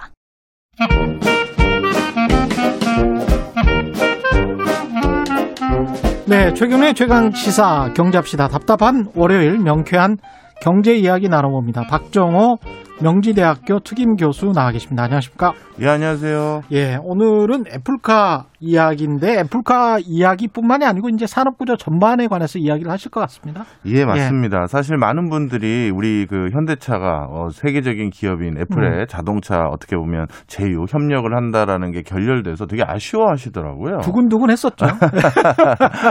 아, 근데 저희는 저는 예. 이렇게 생각합니다. 예. 어, 어, 우리가 갑이다. 오히려 어. 아, 아쉬워할 이유가 전혀 없다. 이 얘기를 오늘 좀 맞습니다. 드리려고 예. 합니다. 왜 아쉬워할 이유가 없나? 네. 근데 국뽕은 아니시죠? 아, 전혀 아닙니다. 이 굉장히 객관적인 근거를 가지고 오늘 예. 말씀드리려고 하고요. 예. 오히려 예. 어설프게 좋은 회사와 파트너십을 맺는 것에 우리가 현혹돼서 음. 약간 이제 고개를 숙이고 계약을 맺었다가는요. 음. 자동차 산업의 특수성상 예. 우리가 굉장히 끌려다니거나 수익도 제대로 못 누릴 수가 있습니다. 그렇군요. 예, 오늘 그 얘기를 전반적으로 해드리려고 예. 하는데요.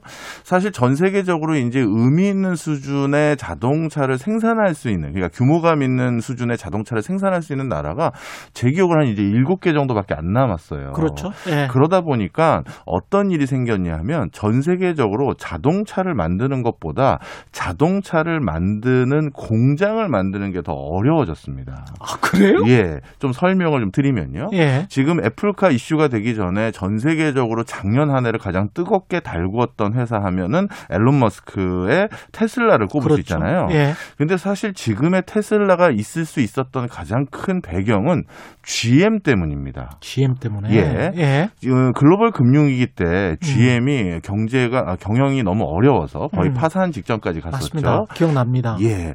그래서 그 미국에 있는 GM의 자동차 공장을 대규모 폐쇄하기로 결정을 했어요. 맞아요. 예. 그때 전기 자동차를 만들고 싶었던 머스크가 음. 바로 헐값에 나왔던 GM 자동차 만드는 공장 하나를 인수합니다. 캘리포니아에 있는 거예요. 그랬구나. 예. 만약에 그때 그 GM 자동차 공장이 매물로 나오지 않았다면 지금의 테슬라는 없는 게요. 예. 음. 자동차를 만드는 건 특정 회사 하나가 만드는 게 아니에요. 음. 더 정확하게 표현드리면 그 자동차를 만드는 벤더라고 부르는 협력사들 있죠. 예. 협력사들 더 나아가서는 음. 그 나라가 만드는 거라고 봐야 되는데요. 예. 이거를 제일 쉽게 이해하기 쉽게 말씀드리는 방법 중에 하나가요. 우리나라가 현대차가 겨- 중국에 공장 세우려고 이제 들어간 적 있었죠. 예.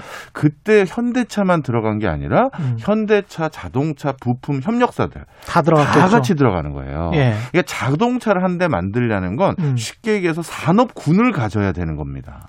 부품사들이라는 건 뭐 수십 개, 수백 개가 되는 그렇죠. 거잖아요. 맞습니다. 예. 그리고 하나만 가지고 있으면 안 되고 어떤 예를 들어 베어링을 납품받으려고 했었을 때 음. A라는 협력사에 문제가 생겼을 때 스페어를 뭐 하나 가지고 있어야 되잖아요. 아. 그러니까 B라는 협력사도 있어야 되고 막 이렇게 되는 거죠. 그러네요. 그런데 이 저는 이런 거를 조직 구축 비용이라고 하는데요. 음. 만약에 머스크가 어딘가 투자를 대규모 받아서 아 그 공장 짓기 시작하고 벤더 꾸리면 되는 거 아니냐. 그걸 꾸리는 꾸리는데 한 3년 4년이 걸릴지 그리고 그 조각을 다 맞출 수는 있는지가 굉장히 위험 요인이 많은 거죠.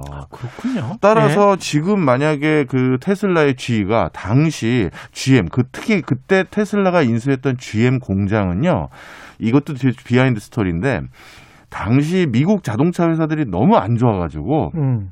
미국인들 사이에서 일본 자동차 회사에 대한 나름대로 분노, 뭐 또 약간 뭐랄까 원망이 있었었어요. 예. 그때 미국 자동차 소비 시장을 좀 잠재우기 위해서 음. 도요다가 우리의 첨단 자동차 설비 공장 이- 노하우를 전수해 주겠다라고 하면서 GM하고 합작해서 만든 공장이 있는데 마침 그걸 인수한 거예요. 어. 그러니까 굉장히 설비도 최첨단으로 탈바꿈 시킨 공장을 굉장히 싼 값에 인수했는데 그때 470억 정도를 어, 원 정도를 준 걸로 알고 있는데요. 예. 이렇게 생각하시면 됩니다. 지금 전 세계적으로 한 자동차 생산 한 10만 대 정도를 할수 있는 공장이 연간 어, 매물로 따지면 한 1조 원 정도 잡는 건데 그거를 단돈 한 500억도 안 되는 돈으로 어? 음. 인수했으니까 이거 굉장히 기회인 거죠. 그렇죠. 자, 그런데 애플은 당연히 그런 협력사가 없겠죠. 없겠죠. 네. 예. 그러면 이제 그런 거를 가질 수 있는 누군가랑은 결국 손을 잡아야 되는데요. 아, 현대 차만이 아니고 협, 협력사를 전체를 통으로 가져가는 거구나. 그렇죠. 그러다 보니까 애플 입장에서 자동차를 꼭 하려면 어 자동차 회사랑 손을 잡을 수밖에 없고 더 정확히 말하면 자동차 회사의 산업군을 가진 나라와 손을 잡을 수밖에 없는 거예요. 근데 그게 전 세계적으로 한 다섯 개 나라, 미국, 일본, 한국, 독일, 예, 그다음에 프랑스 정도. 프랑스 정도. 예. 근데 이제 그 생산 대수나 이런 거를 보면 천만 대 왔다 갔다 하는 나라들은 사실은 미국, 일본, 한국, 독일 정도란 말이죠. 맞습니다. 그러니까 이게 4대 강국들이고 나머지 나라들은 이제 판매 대수가 확 떨어져요. 확 떨어지죠. 예. 바로 이런 이유들로 인해서요. 음. 지금 우리나라가 오히려 키를 쥐고 있는 거다. 예. 자, 그런데 여기서 그러면 그래도 애플이 그러다 일본 찾아가면 어떻게 돼요, 교수님 하면서 저한테 물어보는 친구들도 많아요. 그게 시청자들의 가장 큰 궁금증이기도 합니다. 예. 예. 그런데 이제 자동차를 만드는 여러 가지 방법론상 음. 우리 한국이 가지고 있는 무기 체계가 그러니까, 그러니까 여러 가지 유인 체계 훨씬 더 좋죠. 우리의 레버리지 지렛대가 훨씬 더 많다. 그렇죠. 예. 이제 자동차에서 제일 중요한 부품 중에 하나는 반도체예요. 반도체가 돼버렸습니다. 그렇죠. 그런데 반도체를 가장 원활히 공급받을 수 있는 생태계 역시 한국에 한국. 있고요. 배터리. 그다음에 배터리죠. 그다음 디스플레이고요. 예. 이런 것들을 전반적으로 가지고 있는 나라는 우리나라라는 거죠. 따라서 음. 예. 현대차는 애플카가 없어도 전기 자동차는 곧 생산을 지금도 하고 있고 더 할 것. 더 할 겁니다. 예. 근데 애플은 현대차 같은 데가 없으면 못 하는 거예요.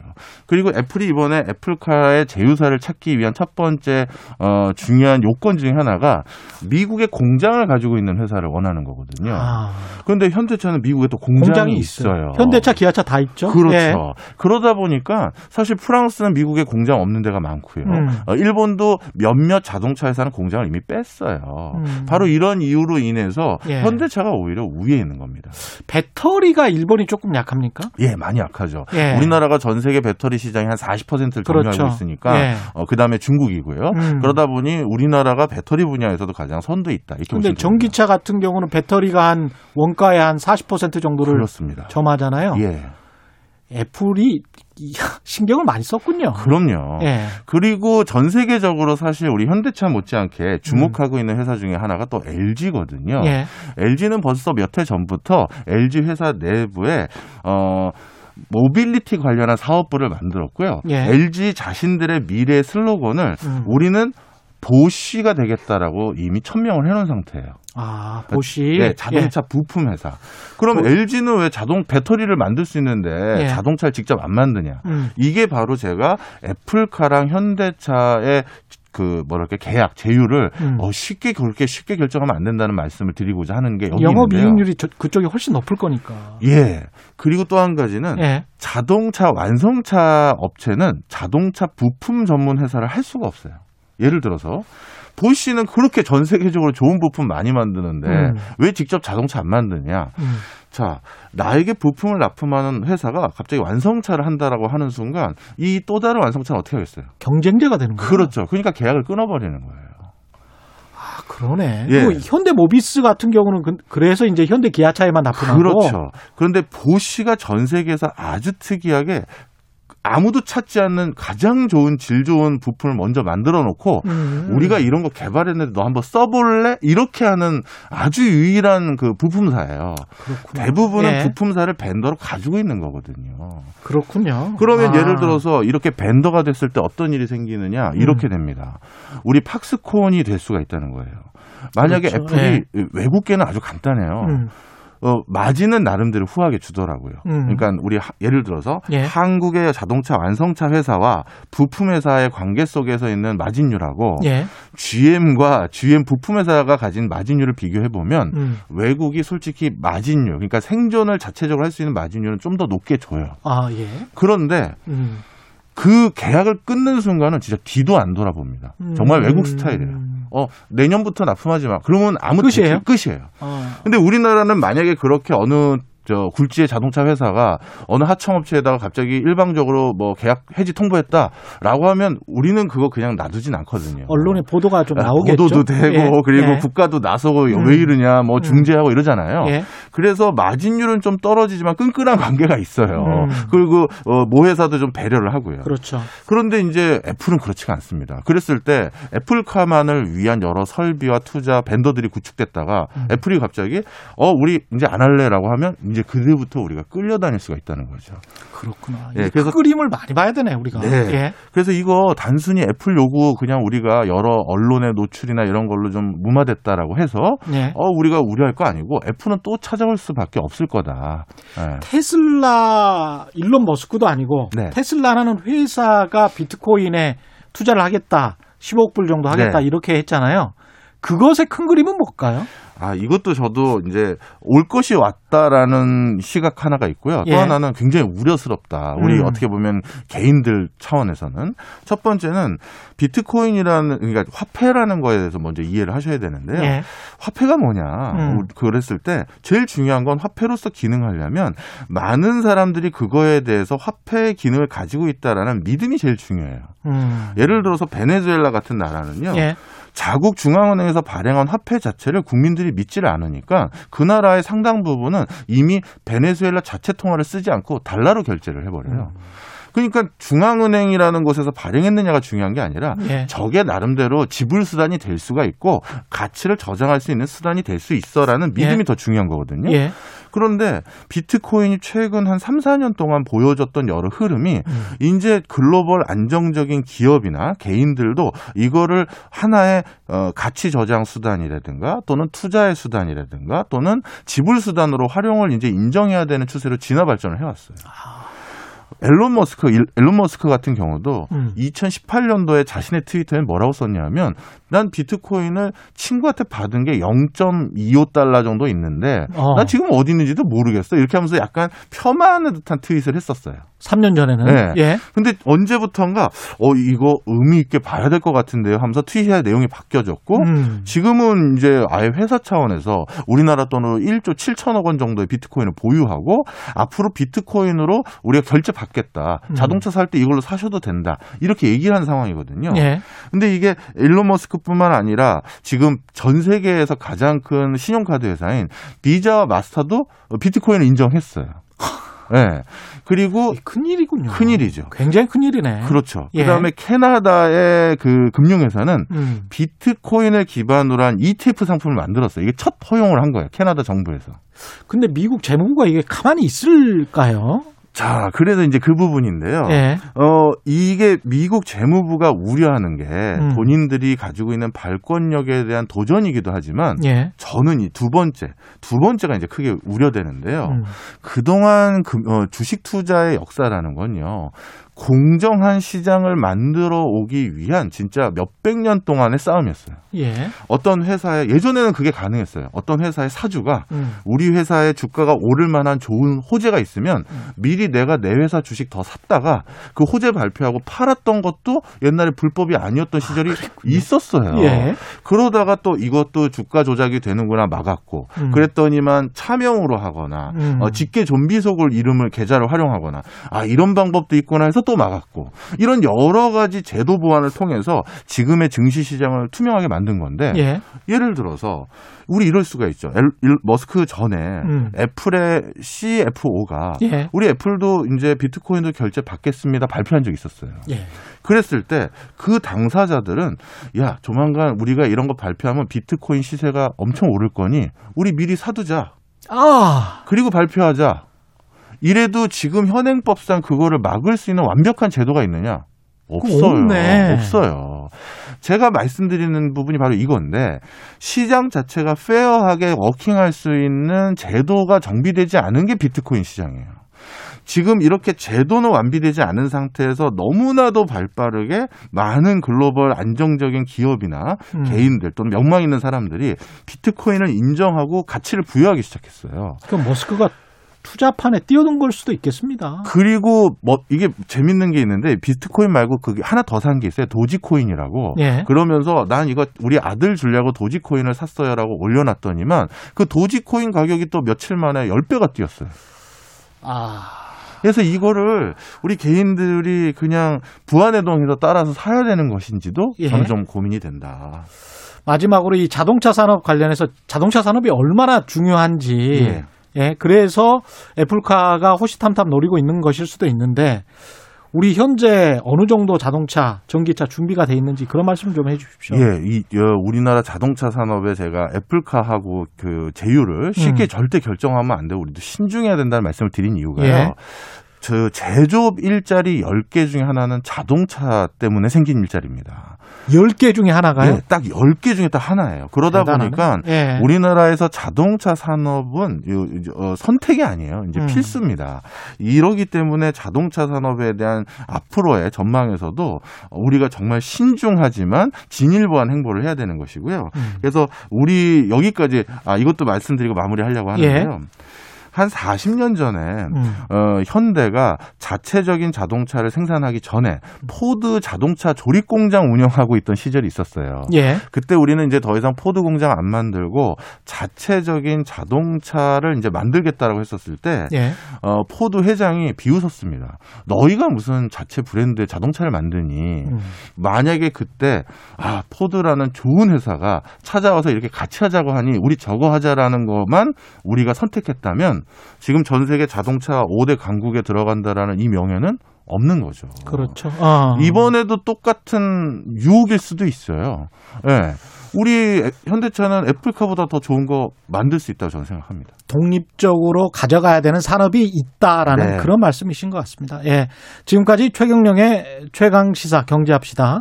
박정호 명지대학교 특임 교수와 이야기 나눴습니다. 고맙습니다. 감사합니다. 네. KBS 일라디오 최경령의 최강 시사 듣고 계신 지금 시각은 8시 46분입니다. 여러분은 지금 KBS 1라디오 최경영의 최강 시사와 함께하고 계십니다. 네, 오늘부터 수도권과 비수도권 사회적 거리두기가 각각 2단계, 1.5단계로 내려갑니다. 코로나 확산 잠시 소강 상태를 보이고 있지만 재확산 우려는 여전하죠. 이재갑 한림대학교 강남 성심병원 감염외, 감염내과 교수 전화로 연결돼 있습니다. 안녕하십니까? 예, 안녕하세요. 예, 지금 확진자 수가 감소세로 돌아섰다 이렇게 말할 수 있을까요? 일단은 긴 정체기로 보는 게 맞을 것 같고요. 예. 그러니까 일단 뭐 1000명, 1200명 발생하던 시기는 지났는데 음. 지금 한 300명에서 500명 사이가 계속 발병을 하고 있고요. 특히 이제 집단 발병 사례가 좀 크게 발생을 하면 뭐 400에서 500명까지 올라갔다가 또 음. 그러지 않으면 주로 지역사회 감염 중심으로 한 300명대 에서 유지되고 있거든요. 그래서 예. 아마도 한 300명대 내외로 지금 안정된 상태로 계속 지금 오래 가지 않을까 예상을 하고 있습니다. 그 설 연휴 기간에 아무래도 사람들이 이동을 많이 했을 테니까 그때 좀 감염 확산 이게 좀 이- 있을 것 같기도 한데 어떻게 보십니까? 예, 가능성이 상당히 높죠. 예. 그러니까 저희가 지난 그 추석 때만 하더라도 추석 연휴 전에 이제 100명대에서 100명대 미만 정도 발생을 했었었고요. 그 음. 이후에 추석 연휴 지나고 그다음에 2차, 3차 유행 본격적으로 시작이 됐었잖아요. 네. 그리고 지금 같은 경우는 그때보다 훨씬 많은 확진자들이 지역사회 내에 있는 상황에서 연휴가 진행이 됐기 때문에 뭐 국민들께서 5인 이상 소모 이제 사적 모임들을 이제 안 하시면서 지내시긴 하셨겠지만 그렇더라도 절대적인 이동량이라든지 사람 간의 만남이 늘어났 을 수 있기 때문에 예. 이번 주 다음 주에 확진자가 또 늘어나는 그런 상황을 맞이할 수도 있는 상황입니다. 그 우리가 이걸 숫자로 300명이면 안심하고 200명이면 뭐 어, 안심하고 이렇게 숫자로 명확하게 과학적으로 판단할 수가 있습니까? 거리두기 완화를 언제 해야 된다. 뭐 일단 숫자 예, 예. 일단 숫자만으로 파악하기는 만 할 수는 없는데 근데 예. 절대적인 숫자가 중요한 거는 절대적인 환자 숫자가 중증 환자의 발생 수하고도 연동이 되고 음. 또 의료 체계와 연동이 때문에 확진자 수를 저희가 이제 중요하게 여기기는 하는 거고요. 예. 이제 저희가 사실 이제 상황 예측에 있어서는 감염 재생산 지수를 더 중요하게 여기긴 하거든요. 재생산 그러니까 지수? 예. 예, 예. 근데 지난 추석 연휴 직전에 1일 이상으로 좀 올라갔었었거든요. 예. 근데 만약에 그 상황이 된다 그러면 추석 연휴 이후에 적어도 1 이상이라는 얘기는 확진자 수가 늘어날 거라는 걸 예측하게 하는 거기 때문에 음. 그래서 이제 추석 그러니까 설 연휴 저희가 설 연휴에 어떻게 지냈는지에 따라서 일단 이 감염 재생산 더 올라갈지 또한 확진자 수가 더 증가하게 될 건지는 이제 앞으로 1, 2주의 상황이 중요하다고 이제 저희가 생각을 하는 겁니다. 그렇다면은 거리두기 완화가 좀 하지 않았나 이렇게 비판할 수도 있을 것 같은데요. 어떻게 보십니까? 아, 예. 그 거리두기를 조금 더 좀 많이 이제 자영업 하시는 분들이 힘드신 거는 저희들도 알고는 있지만 예. 설 연휴 이후에 어느 정도 유지를 했었으면 어땠을까 하는 게 전문가들의 좀 많은 아쉬움들에 해당되거든요. 저희가 이미 예. 기억하시겠지만 음. 이- 저희가 4월 말 연휴 기간 전에 확진자 수 지역사회에서 뭐 0명까지 나왔던 적이 있었음에도 불구하고 이태원 때 무증상 감염자 중심으로 해서 확진자 확 늘어났던 경험을 했던 적이 있잖아요. 예. 근데 지금은 확진자가 300명 넘게 나오는 상황에서 연휴를 지냈기 때문에 상황이 어떻게 악화될지 예측이 사실 전문가들조차도 어떻게 될지 예측을 못하는 상황이거든요. 그래서 음. 한 1, 2주 정도만 조금 더 저희가 좀 그 사회적 거리 단계를 지켰으면 어땠을까라는 생각이 좀 들기는 합니다. 아, 경제하고 방역 사이에서 참 고민이 많을 것 같습니다. 3930님은 연휴 기간에 공원과 관광지에는 사람들이 바글바글 했습니다. 바라기님 늘 수고가 많으신 이재갑 교수님 감사해요. 이렇게 말씀하셨고요. 3216님은 연휴 끝나고 시작하는 첫날인데 새로운 다짐으로 또 한 주를 시작해 보겠습니다. 이렇게 말씀하셨습니다. 백신 이야기를 좀 해볼까요? 아스트라제네카 백신 만 65세 이상 이 사람들에게 접종을 해도 되는지 안 되는지 좀 의견이 분분한데요. 어떻게 보시는지요?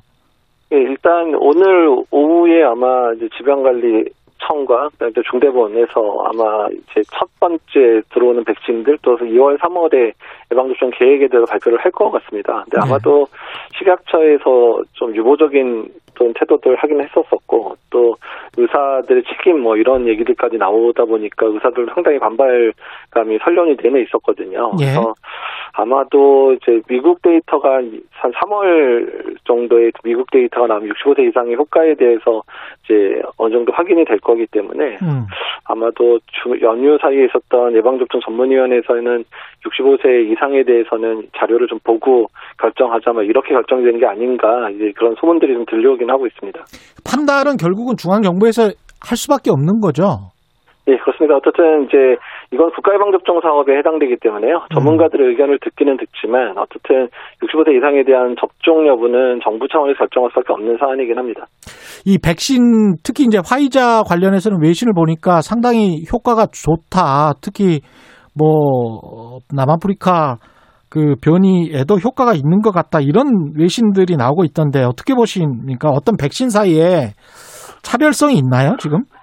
일단 이제 그 mRNA 백신 계열들의 그 효과, 그러니까 일단은 전반적으로 다른 백신 계열보다는 높다라고는 사실 돼 있는데, 예. 다만 이제 mRNA 백신들이 이제 보관이나 유통의 방법이 이제 조- 편하지 않고 냉동 보관을 해야 되는 아. 상황이고 또 녹이고 맞춰야 되는 거기 때문에 일단 일부 선진국 하고 이런 유통체가 갖춰진 국가들밖에 접종을 할 수가 없거든요. 예. 그런 한계가 있는 부분들 생각은 해야 되고요.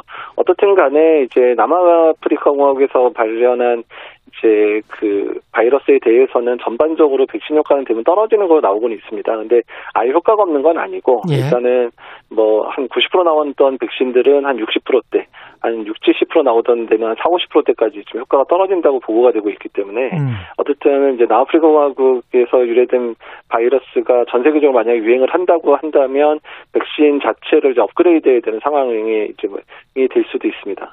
백신을 맞고 항체가 형성이 돼서 항체가 얼마나 지속되는가 그 기간 그 기간에 관해서는 아직도 명확히 알지 못한다 과학적으로 이런 외신도 봤습니다.